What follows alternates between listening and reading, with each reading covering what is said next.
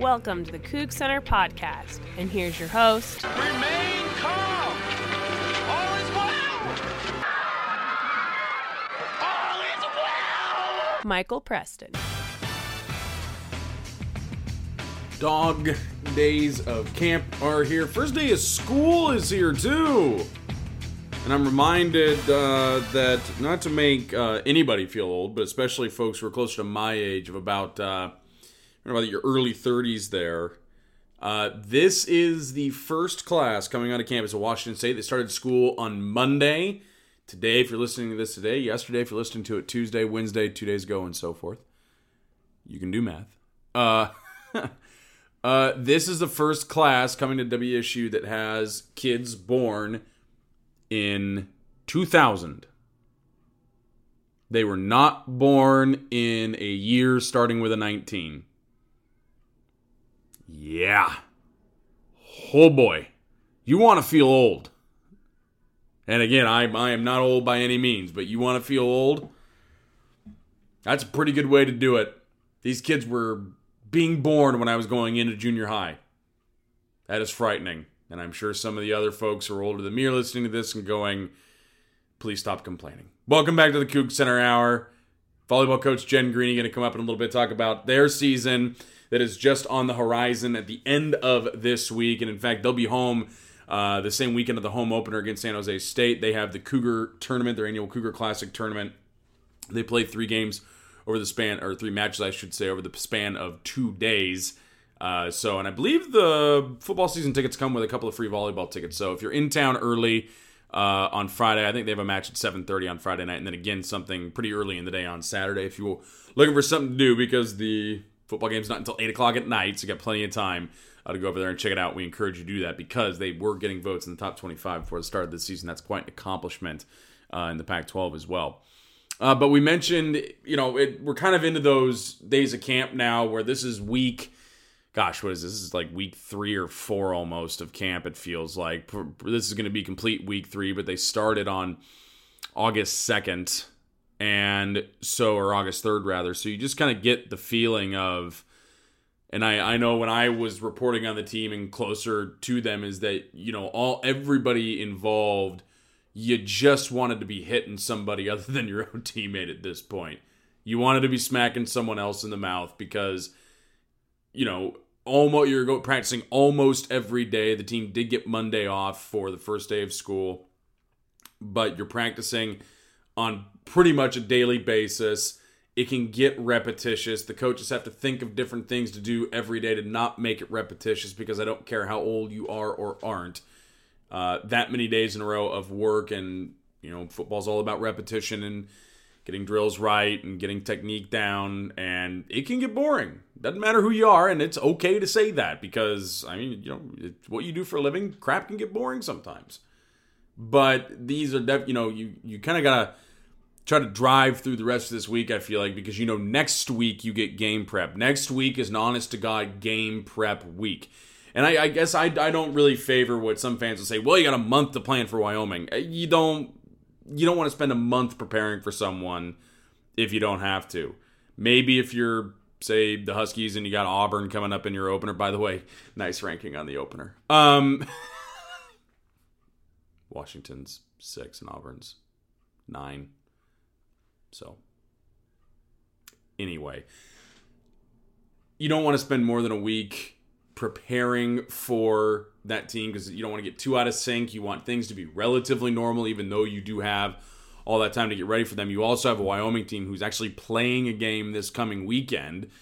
Uh, so they are going to have some tape available, and you are not going to have tape available on you, that is, anyway. So at least it kind of works out to your advantage in that way a little bit. But you still don't want to get too far out of your routine. So you are going to spend this week of camp going over things. And hopefully by this point, I believe Mike Leach said he wanted it down to two quarterbacks. Not that he's going to tip his hand either way and tell you who those two quarterbacks are. But we got a pretty damn fair idea of who the starter is probably going to be because of one thing in particular I need to click through here on the Washington State website for.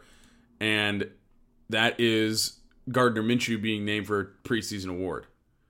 named to the Unitas Golden Arm Award lot watch list. You're not going to be a backup if you're named to an award watch list.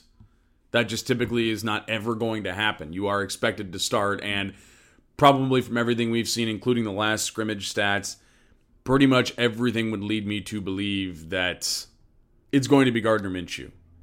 In their scrimmage last Saturday, he was 13 for 18, 123 yards, didn't throw a touchdown or interception.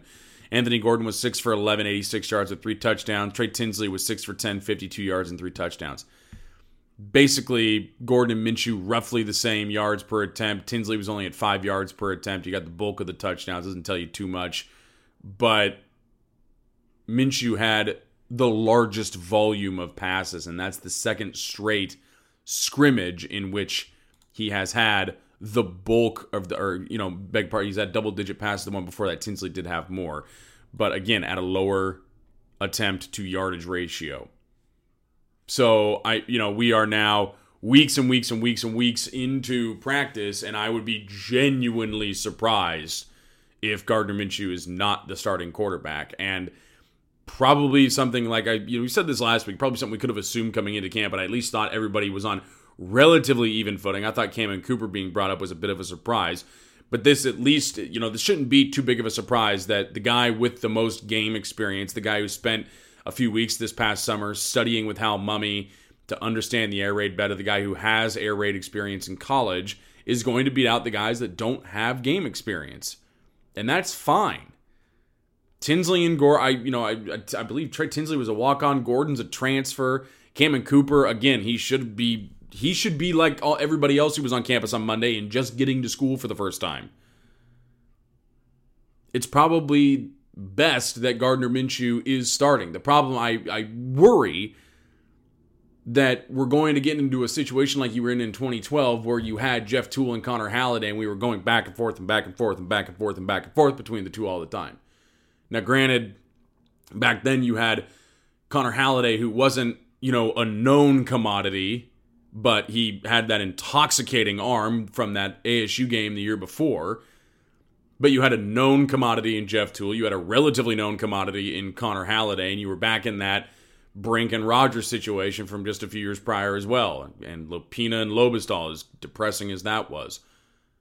But I don't think this situation is exactly the same. I am worried about jumping back and forth between quarterbacks but I don't know enough about Trey Tinsley to want to call for him. I don't know enough about Anthony Gordon to want to call for him. I don't know enough about Cammon Cooper to want to call for him if Gardner Minshew is struggling.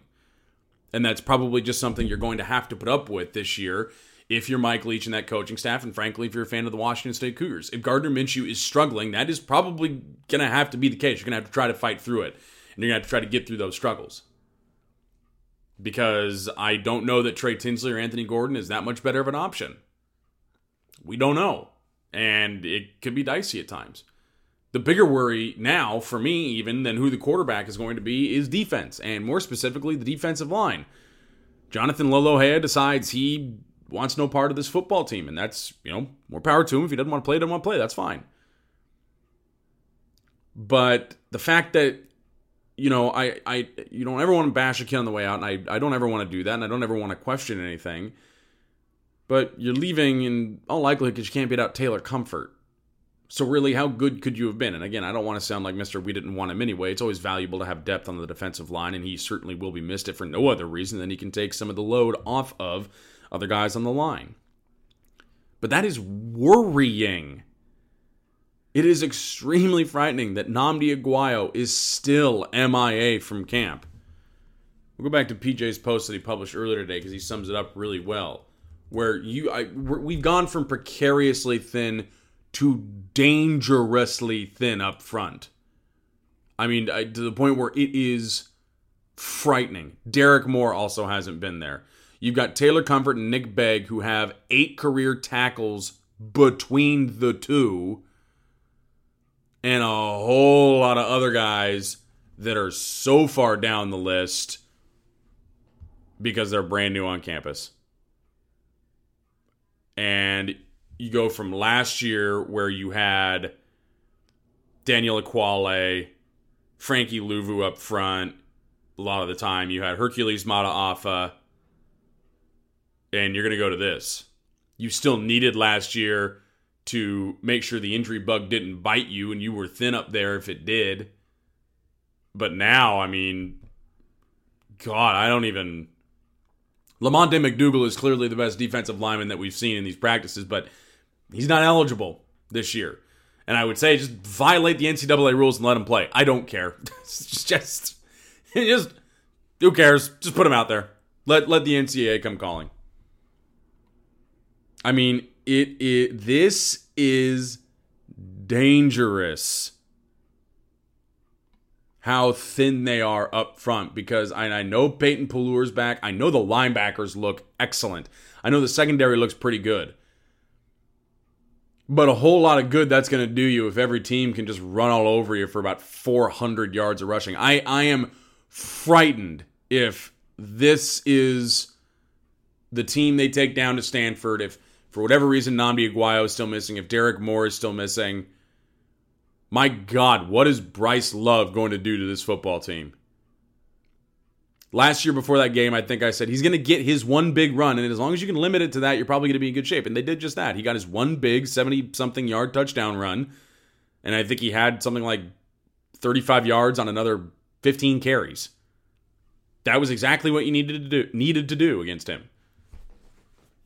Dude's going to have like 35 yards per carry against this team if they take this defensive line down there and they are not improving. Jeff Phelps has a big chore ahead of him. Tracy Claeys has probably an even bigger chore ahead of him. Because how do you coordinate a defense without a defensive line? How do you do it? I have no idea. I'm sure he does, at least has some idea. He's got a hell of a lot more football experience than me. That's not saying too much, but he does have a hell of a lot more football experience than I do. But that is the biggest worry right now. To you know, right now, and probably for until late November, it will be the biggest worry for this football team. Is that defensive line? And if you've thought they couldn't afford an injury last year, I probably can't even more so this year, even with as inexperienced as they're going to be up front. Comfort, Begg, Kingston Fernandez is up there too. I mean, just guys you've not heard from in the years they have been on this team. That is scary. It is very, very scary to think about walking into a Pac 12 schedule. And oh, by the way, your first Pac 12 game this year is at USC. Have fun with that. Have fun going to the guy. and on a short week. So going to the Coliseum on a short week. Enjoy that with that defensive line. Linebacker is going to be good, I think. Very good, in fact. Secondary, not terribly worried about them. Maybe a little thin at cornerback, but I think they're going to be okay, especially with Jalen Thompson back there. But man, they are going to have a lot of work cut out for them up front. And they are going to have to get creative to stop some teams. I think Tracy, because we talked about before, this is a this is a reclamation project for Tracy Claeys. This is a reputation rebuilder. This job. I don't know how long he's going to stay in Pullman for, but I, I think it, it's probably better to accept that you know this is not going to be his last job in college football. So this is something he's doing to rebuild his reputation as a defensive coordinator, as a guy who needs to rebuild his resume to be a head coach again. And that's fine. I have no problem with Mike Leach taking on a defensive coordinator who needs to do that. If he leaves, that just means that he was really good at his job. And if Tracy Claeys leaves in two or three years, then that's probably a good thing. If he gets fired, not a good thing. But if he leaves to take a bigger and better job, then the defense got better, and that's good. But the problem being, this defense carried this team last year. And that is not going to be the case this year and the margin this football team had last year for underperforming at some spots and still being able to win football games. Not that they played in a ton of close games, but there was still a little margin there. You could get away with this team not playing perfect football to have to win a game. And I'm worried we're now getting back to that spot this team was in in 2012, 2014, and 2013 to a lesser extent. That they have to play perfectly to win a game. Maybe not against San Jose State, maybe not against Eastern, maybe not against Wyoming. But through your conference schedule, you pretty much without exception are going to have to play perfectly to win a football game this year. There's talent in spots, but there are, there is a crucial lack of talent in others. And that is a very worrying thing, especially coming off two nine win seasons. That there was not more of an influx of talent, or coming off of, you know, uh, what is that, uh, nine, eight, and nine. So 26 wins in the last three years. That there wasn't a larger influx of talent to kind of keep the dike from breaking, so to speak. Jen Greeny, head volleyball coach, coming up next. We got dang near 20 good minutes with her talk about her team and how successful they have been the last couple of years and what they're looking at going forward this season here on the Coug Center Hour.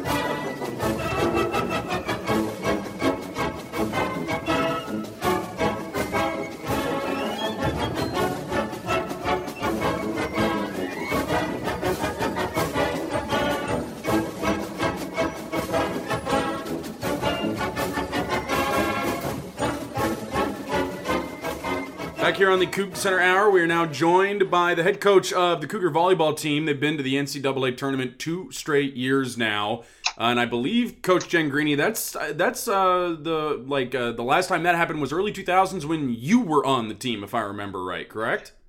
Well, um, you're thinking I'm a lot younger than I am. I Oh. actually coached. Uh, thank you for that. Uh, Yes, you're welcome. I coached with those early 2000 Okay. teams um, as an assistant, and then was on the um, 96, 97, uh, 98 teams um, that were also pretty darn good. But Yes. you're right.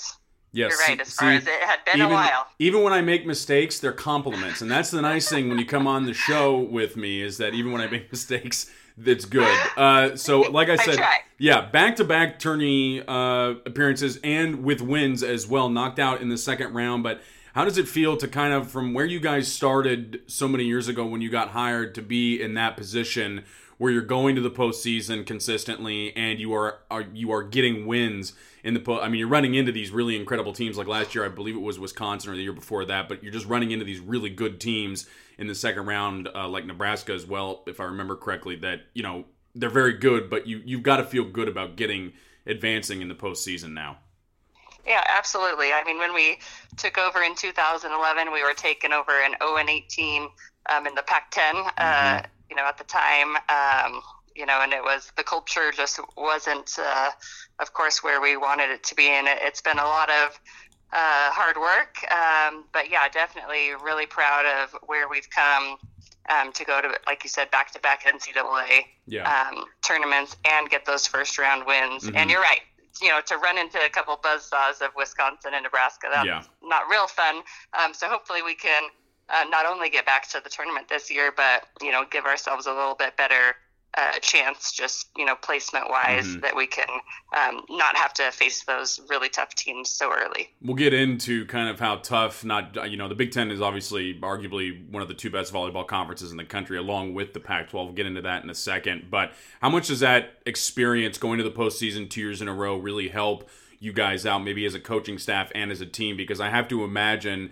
You know, you know, you try not to change the mindset too much of this is just another this is just another match, but at the same time it's not because this is, you know, this is the postseason and you lose, you're out, it's over with, the season's over. How does that experience help you guys in the regular season? Yeah, I think it's huge um, to not only have that experience in the postseason. Um, you know, I think in 2016 we were a little bit, oh, thank God, finally, you know, we got there. Um, you know, and so last year was, you know, better. A lot of the team had been to the tournament before. Mhm. Um, you know, that experience really helped a lot. But I think just in preparation uh, with the off season during the summer, even preseason camp. You know, we only graduated two seniors, so to have most of those returners coming back with that experience Mm-hmm. and postseason really on their mind, I think is a great motivating factor. You got a lot of that experience coming back, like you said, a lot of seniors. This is kind of an upperclassman laden team, which is a uh-huh. good thing in the Pac 12 because, like we just talked about, how hard the Big Ten is. The Pac 12 is very hard. You guys are getting votes in the preseason AVCA poll, and you're still picked to finish seventh in the Pac 12 because the six teams above you are all ranked in the top 25. And I think there's been points in the last few years where up to 10 of the 12 teams in the conference have, have been ranked. This is just a week in, week out. That kind of gets you ready for the postseason, right? Because you're facing these teams that are also going to be in the postseason and are also very good. You're absolutely right. Yeah, there is no, um, not even an easy weekend. There is no easy even match um, in the Pac-12. And uh, you're right. You know, uh, it's been either nine or ten years, or nine or ten teams getting into the tournament. Um, you know, probably for the last five, six years. Yeah. Um, it definitely prepares you for the postseason because every single match you're playing that kind of competition that you would, you know, face in the postseason. So um, that's what we always say. Hey, you know, teams have Pac-12 teams that haven't won the Pac-12 have won the national championship. Yeah. You know, even if they're finishing third, uh, you can still go win a national championship just because of um, the competition you're facing every single night. Does that make how does that help uh, like on the recruiting trail? Because I know that you know obviously a lot of these teams, especially the teams in California, get you know they really have all that talent on the West Coast is really concentrated in California a lot. How does that help you on the recruiting trail? Can you guys kind of pitch that you know you're playing in the Pac-12 against these really good teams, so you have a chance to show off against maybe a team that might have slighted you in recruiting or maybe didn't look your way? Is it kind of something you guys can use to your advantage recruiting to Pullman? Yeah, I think so. Um, you know, being in the Pac-12, you know, if you're a competitor, you want to play against the the best day in and day out. So um, I think you know that's one thing that we talk about. Um, but you're exactly right. You hit on another point. You know, it's mostly once you get here, and I think all of us Cougs have a little chip on our shoulder, anyways. Um, but you're right. You know, if if we're not getting votes in the top 25, if we're picked seventh, you know, not a lot of our players were recruited by other Pac-12 schools. Mm-hmm. Um, so you do kind of get that chip on your shoulder of, oh, okay, you know, we can compete with you guys, and we can train harder, and we can do all kinds of things to compete with, you know, these blue chip athletes that maybe Yeah. we're not going to get, but we're going to um, do some other things better. Well, kind of speaking of a blue chipper, you have a big one on the team this year. You have Taylor Mims back. I, the superlatives are numerous. Besides her global challenge MVP, that means she was the best player on the collegiate national team. Uh, she's preseason All Pac-12. She led the team in kills per set last year. She's just an offensive juggernaut. I've pretty much described all the great things about her, what she brings to the team. What haven't I said that she brings to this team that is so important? Oh man, I mean Taylor has come incredibly far in the four years. You know, she came uh, from Billings, Montana, had never been on an airplane before her official visit. What? Um, yeah, I mean, her story is amazing. If uh, anybody ever gets a chance to sit down and talk to Taylor about um, just the journey that she's been on, it's amazing. Um, just how far she has come. You know, she was Mhm. also uh, played middle her first two years. We moved her to the outside last year, which is a really tough transition. She obviously handled it quite well because she was uh, first team All Pac-12. Yeah, I think she did Um, okay there. Yeah, she. Uh, yeah, she, yeah. yeah. I mean, it was okay. uh, yeah. yeah, she was Mhm. okay. Yeah. Um, and then goes this summer and is yeah the MVP of the collegiate national team. So um, she really has so many intangibles. She wants to get better um, day in and day out. She's one of our team captains as well. Um, but just um, a just a joy to have on the team, and um, I, I really can't say enough good things about her. I think we're gonna kind of come keep coming back to the same theme in this interview is the experience you talked about earlier. You have coming back because you have McKenna Woodford coming back as well up front. She was your second leading attacker last year. Does that? I mean, you have now options at the net, and how? What does that do for you guys on offense? I mean, besides other teams not really knowing where you're going to go, or you have the option to kind of go either direction to your outside hitters. Does that? What kind of advantages does that give you on offense? Yeah, I, I think um, it's a huge advantage, and and we really have been you know, in practice, kind of moving some people around and, mm-hmm. you know, mm-hmm. trying to have as much of a balanced attack as we can have because, you know, we don't want to have to just rely on our two outside hitters, which a lot of times you do have to if, if your passing's not, you know, great that night. Um, but you're right. I mean, to have McKenna back as well. Um, and a lot of our um, key hitters from last year, I, I think um, there's going to be a lot of great weapons. And if somebody's not having a, a great night, I think we can look to somebody else to mm-hmm. step up. Because that's that's the big benefit, right? Too is that when you have all that experience back, is that you you can kind of allow yourself somebody to not have a great night and still stay in a match, and that's especially important in the Pac-12 where you guys have had some protracted battles with these teams, and you really coming down to the end, you need to kind of finish off a team, right? Absolutely. Um, yeah, that's what we talked about in practice today. Mm-hmm. Um, that you know we have to be able to get to the end of a set and somebody step up and, and make it happen. And right. that could be, you know, any player on any given night. You know, we're not just going to look to Taylor. Um, she's going to have a lot of pressure on her, and, and teams are definitely going to be keying on mm-hmm. her. Um, so that's why we really need to um, get some other people to step up as well. You get your libero Alexis Dirige back as well. I know we've talked about this before, how the libero is kind of the quarterback of the offense, but I know for a lot of folks, you know, the libero wears the different colored uniform. So what does a libero do besides digs, which is very very important, keeping the ball in play? What what makes a libero so special, and what kind of player make you know makes a good libero? Yeah, so what's crazy about the libero is they are on the court pretty much the entire time all right. but one rotation. Um, so they have to serve, they have to take control um, of passing, they have to lead the defense. Um, a lot of communication goes into that, um, you know, role as well. Um, so I think for her to have that experience internationally, she also went to Pula, Croatia on the collegiate national team mm-hmm. and got to play with some different players and play internationally. So I think um, that experience also helped her a ton. Um, but yeah, you know, she's coming back. She um, had a great year last year. She's still only going to be a junior. So I'm um, just looking for great things and even more uh, from Alexis this year.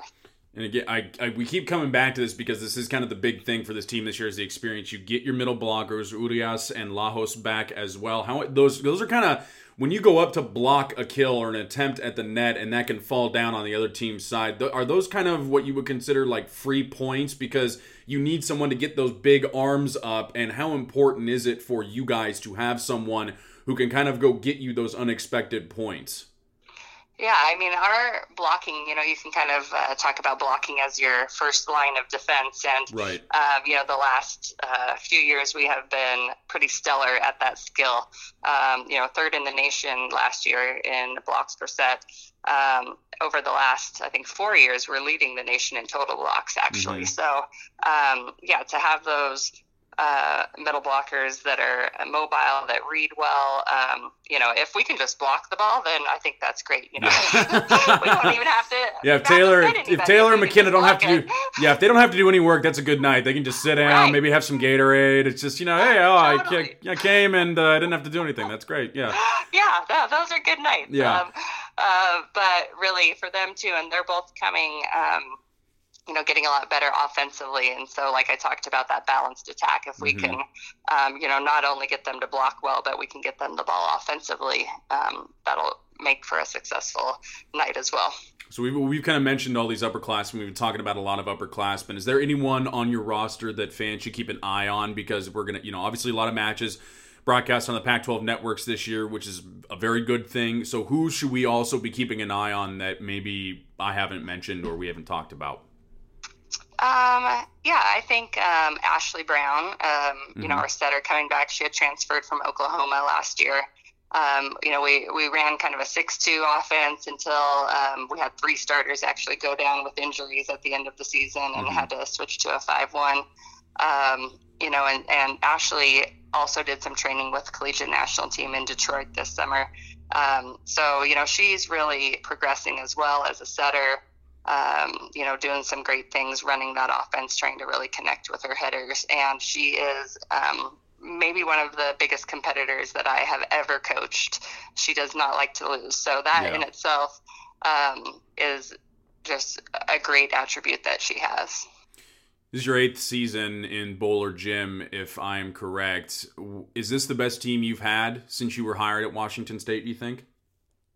Yeah, I think so. Um, you know, that team in 2016 that had Kyra Holtz and, Mhm, yeah. um, you know, that they were all seniors that year. That's uh, That was the best season we had had in 14 years um, with that team. But as far as kind of the experience um, coming back uh, and just the, um, the amount of players that can move and play in different positions and, you know, do all kinds of great things, you know, not only offensively but defensively as well. Mhm. That yeah, I'm going to say probably from top to bottom, this would be the best team that we've had.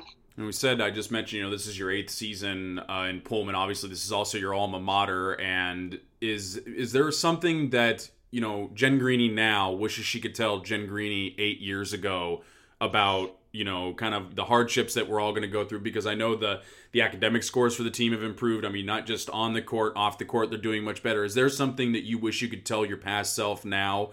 about these eight years that you know would maybe give you better perspective or is just anything you wish you could say to yourself eight years ago Um, you know, I I think when it, we took over, we knew it was going to be kind of a, a major uphill battle. Um, You know, and there were definitely, definitely times that I was like, "What am I doing?" Um, but you know, to to stick through that, and I think because it is my alma mater, that Mhm. you know, uh, that's what makes it so much better and so much sweeter. So I'm not so sure that I would go back and say anything just besides Right. like it will get better because it really couldn't have got any worse.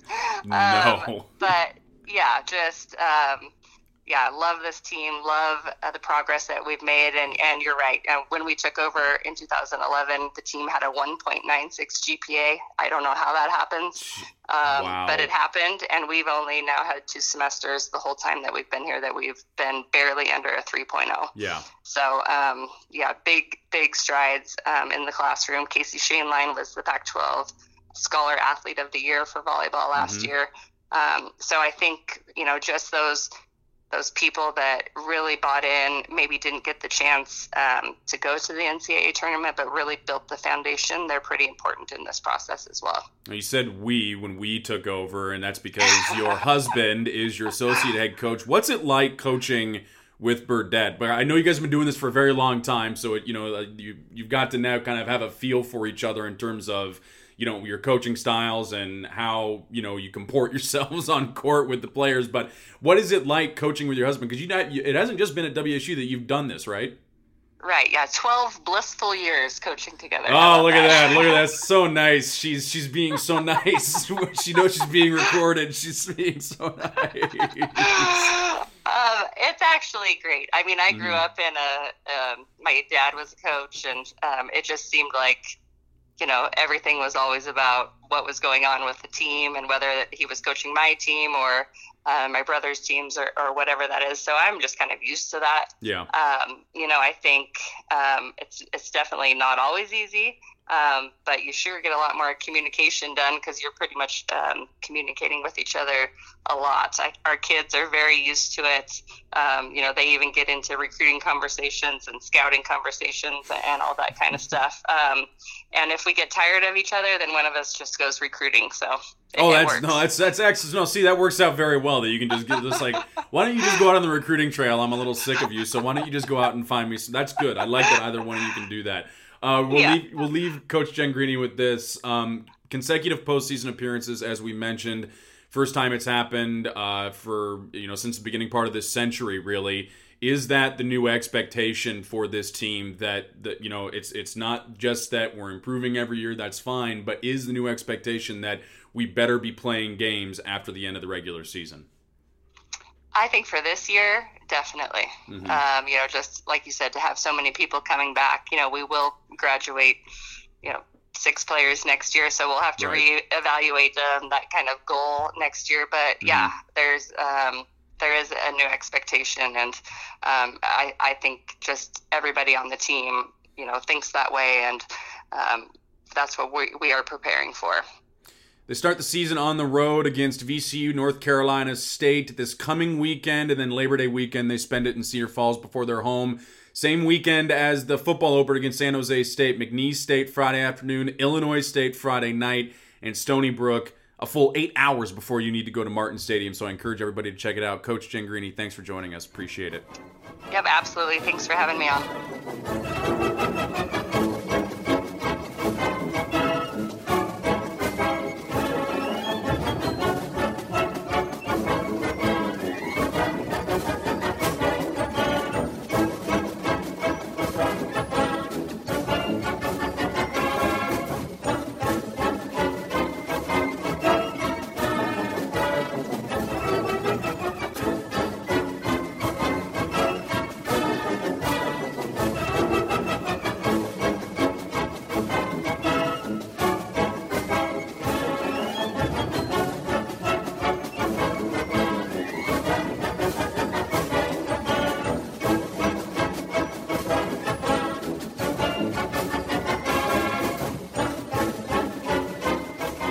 Thanks again to Coach Jen Greeny for joining us here on the show. We always like having her on uh, before the season to check in, see how her team is going to do. And again, if you guys want to check them out again before the San Jose State game, they do have a home uh, game, and I would encourage you. So you have so much time that day for literally whatever because of how late the football game is. So there's no no reason you shouldn't be going over there in the early afternoon to check them out uh, in that Cougar Classic tournament. Uh, I wanted to talk about something else. I did this kind of flew under the radar a little bit. Uh, this last week, late last week, was all the other crap going on with college football.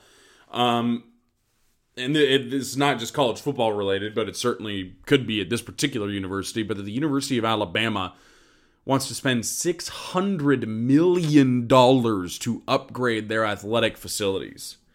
You're talking about like completely redoing their basketball arena doing a whole bunch of new stuff to Bryant Denny Stadium and upgrading other facilities as well.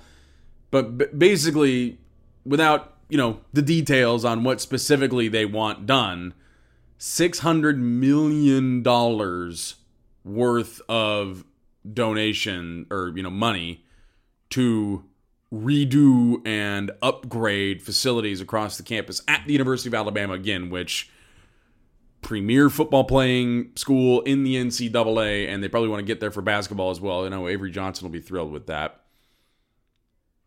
Not that if he wants to jump up and give you a high five, he's going to be able to do it. Um, was just an unnecessarily cheap shot at someone who's never going to listen to this. Uh, and I, I'm having so much trouble wrapping my head around this, and it's funny because I know Washington State spent what 140 million dollars on the CFP and the football operations building. They'll be spending a few million on baseball upgrades, and at some point, eventually down the line, you're going to talk about an indoor facility for the football team that can also be used by other sports, and also probably an almost complete redo of Beasley Coliseum. That thing could use it, probably reduce the seating capacity by a fair amount, but yeah, you're you're talking about a lot of money sinking into this. But it just brings me all back around to the point of six hundred million dollars. Six hundred million dollars a school wants to spend on facility upgrades. They're going to get a lot of it from private donations. Grant it, grant you, they will do that. And at the University of Alabama, they can certainly do that. It's not just 105,000 people that pack in there seven Saturdays of fall that are giving the university money. It certainly is not the case. They have cultivated quite a fan base and a lot of donors and a lot of people willing to give them money. But I just, every time I see something like that, every time I see something like this, well, we can't pay the kids. And, and, and we do pay them, we give them an education. So, yeah. So there. And in the case of most of the student athletes, we don't completely give it to them. They still have to pay their way for a lot of it. It's not like the football players who most of them get a full ride scholarship, and the same thing goes for the men's basketball players and some of the women's basketball players, but most of the rest of them are on partial scholarships, so they are in fact having to take out student loans. They're gonna have to learn how to repay, but they haven't really learned how to apply their degree because they're spending so much time at practice and with their coaches to perfect their skill set on the on their particular field of play, whether it be a baseball diamond, a softball diamond, a soccer field, a basketball court, a swimming pool, a lacrosse field, whatever, uh, a track and field. Uh, that they don't really spend a lot of time in the class, classroom and really learn how to use that degree in the real world. So then they're stuck repaying loans uh, that we gave to them because we didn't give them a full scholarship. I get that this is all more complex and this problem is more complex than I'm making it out to be. And there is no easy solution to this problem because I also know that if you just out and out pay these student athletes in whatever sport they're in, what you get are glorified minor leagues. And there's issues with the professional sports leagues in this country that don't want that. And I also can say, probably for a fact, that I would not be as interested in college athletics if it were just a glorified minor leagues. And I know that is hypocritical, but I bring it up because I just know that about myself. Even though I know that what is more fair and more equitable for these kids is for them to see some sort of compensation for this, especially the football teams at these schools. There's a reason why Alabama can say that we're going to invest $600 million in facilities upgrades, and it's not because their football team hasn't won a crapload of national championships in the last decade. Nick Saban gets paid an unholy amount of money to coach that team. And yes, some of those players do go on to play professionally or to get jobs as coaches. But a lot of them never will. And so the money they generate for the university is what? I mean, yeah, maybe it's repaid with their scholarship, but they almost certainly are making more for that school than what they are being paid back. And I guess we could say it's the same as any other job where, you know, you know, most people certainly their contribution to their company is more than what their company gives them in salary and benefits. But that's the other thing is the company gives you salary and benefits. You get every 2 weeks right here in my hand, cold hard cash. Well, a check that I can cash, but and you get health benefits and retirement benefits and other fringe benefits. Universities give you scholarships for your education. And while I'm not saying that to discredit that it is not valuable, I think an, edu- an education has a ton of value. It is not a a thing you can hold. An education does not guarantee you money in the future. Does it make it more likely that you'll be making money? Probably. Does it make it more likely that you'll be successful in the future? Yes, if you learn how to apply your degree. But I know a lot of athletes get pushed into degrees they don't necessarily want to do because they're easy, so that way they can focus on their sport. So, how valuable is that really to them when, okay, yeah, fine, it's free, but what good does it do them? The issue is, is I, I just, every time I see this, and every time a school or the NCAA tries to make an argument that what they are getting is fair, what they are getting is equitable, it rings hollow. When the NCAA is playing the Final Four in a stadium that has 100,000 people packed into it, and the 25 kids on the floor and on the bench for those two teams are not given a penny of the money that the NCAA makes from Turner, from CBS, and from ticket sales and merchandise sales and branding and whatever else. They don't make a penny. And every single time, you know, you're in one of the postseason tournaments for whatever NCAA competition is going on, that commercial with Jerry, of all people, Jerry Rice saying 97% of our student athletes will go pro in something other than sports. Of all the people you could get to do that, of all the people you could get to do that, Jerry Rice a man who made a ton of money playing football, a man who was arguably the greatest wide receiver in NFL history. You're going to get him to do it? Myron, Myron Rolle, who was a Rhodes Scholar for Florida State, probably would have been a better choice because now he's he's doing what he's like just last year what I had to look this up he's beginning his residency in neurosurgery at Harvard. You want to get someone to do that commercial for you? Go get Myron Rolle to do it. Again, residency in neurosurgery at Harvard after he was a Rhodes Scholar. Not Jerry Rice, who went on to play in the NFL for the better part of two decades and made a crapload of money doing it. $600 million on athletic facilities. we spend $8 million a year on our football coach. No. Kids are fine with ramen and their school paid for. Ask Michael anything. Dunderhead of the week coming up next. We'll wrap things up here on the Center Hour.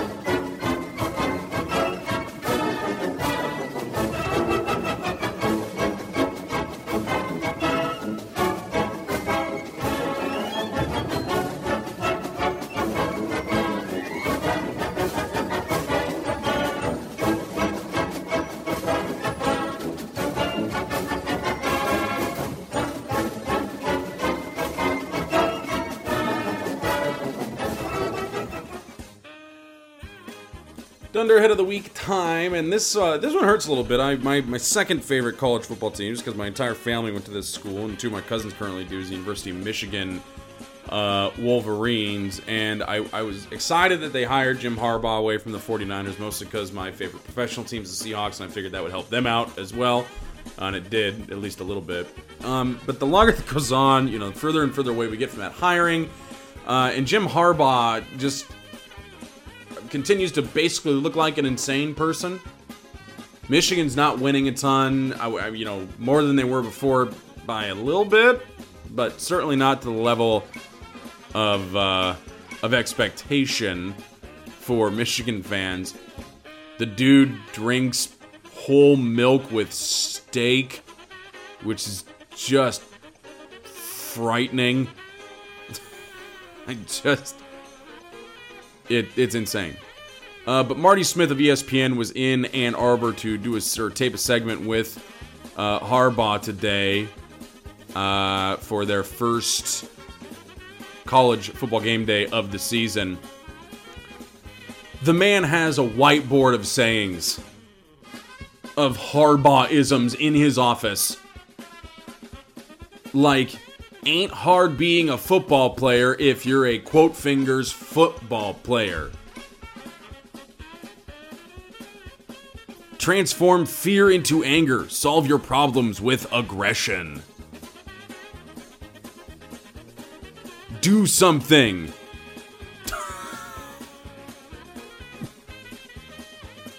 I just this is like I I like it it, it, the whiteboard looks like someone trying to connect the dots of a conspiracy theory. He's got arrows drawn to sh- certain ones. It it this it's just it's I, I lead like Truman, tap dance like Fred Astaire. The smartest person in the room is the one who realizes he or she is not the smartest person in the room. Fat is the enemy of speed. Then why do you drink full fat milk when you're having a steak, Jim? Why? Why do you do that? Erase the whiteboard, Jim. Use it what f- most normal people use it for. Drawing explicit pictures for people to giggle at when they walk into your office. Ask Michael anything time.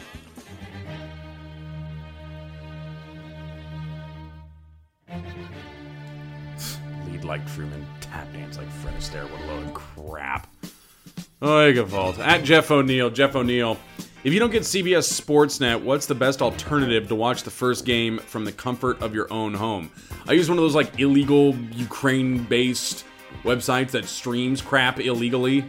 I did that for the New Mexico Bowl at work, and I'm pretty sure I ruined the wireless internet at my work. So my apologies, Salem Communications in Seattle. If your internet still doesn't work, uh, my bad. But that feed from that e- my, that ESPN feed from Buffalo, New York that you had for me was really valuable. At B Denny 29, Brad Denny. How much are you guys going to miss playing Herm and the Sun Devils this year? Brad, of course, our good friend on the Speak of the Devils podcast. A lot because no more secret bunker. No more Todd Graham secret bunker. That is what I'm most sad about. But also, Herm is just, he's nuts. At Possum J16, Jason Krieger, what time should you set up your tailgate for an 8 p.m. game? Is the night before appropriate? Is that good? Night before? I would do that. Start grilling meat at 5 p.m. Friday. At Mr. Tommy G Man, Tom Gianella, what's more confusing, the balk ru- rule or a Mike Leach presser? Balk. Balk. Mike Leach's pressers. At Coog's, Zoo Coog, most underrated restaurant in Pullman. Oh man. Oh, I think Sella's is overrated. Cougar Country also overrated, although still good. Is Basilio still open? That place. I'm, I'm going a lot on overrated right now, which is not what anybody asked for. Most underrated. Man. I don't know, man. Personal preference here would be Rancho Viejo. They just, when I was hungover, that grease was so wonderful. It was perfect. At Zane RM, our own Zane Murphy, you can pick any movie character to slot them at nose tackle for the Cougs to try and save our 2018 season. Who you going with and why? He says, I'm going to pick between Sharknado, Thanos, Bane, or the Great Bambino. Just The Rock. And I don't, not even as a character, I just mean as Dwayne Johnson. That's probably who I would go with. Although if I'm gonna stick, uh, if I'm gonna stick like with you know like going with movie characters, Darth Vader, he can chokehold anyone and just move them back with the Force. Obviously, I, I just yeah. At McFlow and Michael Floresca, uh, apparently WSU got some top 25 votes. Was this a mistake? Yes, they didn't get any. Uh, as a fellow WHS alum, how high does former Falcon Andre Dillard get drafted next April for the NFL draft? That from Ben Wyman. Uh, not a great draft record for a lot of WSU linemen recently, so I know. Hopefully high, third or fourth round. Right now, probably would be a good shot. That would probably be where I would start for now. At WSU Brady 27, Brady, do uniforms affect the results on the field the last three years? It sure does seem we play better in the anthracite, which also leads to why can't we buy any other colored jerseys still? I've gotten that question a lot. I have no idea why you can't buy the other ones. And I would assume the players just like playing in other, you know, the jerseys more. I hate the ketchup bottle look, although they haven't like lost badly in it in a while. So, but I would assume they just like playing in it. At WSU Cougar 08, Rick, have you reached the point where you feel like an old alumni instead of a recently graduated student student when you go back to Pullman? I did the year after I graduated. I walked into a bar and I went, I looked at every child person in there and I went, Does your mother know where you are? It is late. And now, oh God, I should walk in with a cane and hair in my ears. At Wyoming Game Week next week. We'll see you guys for the first football week show of the year.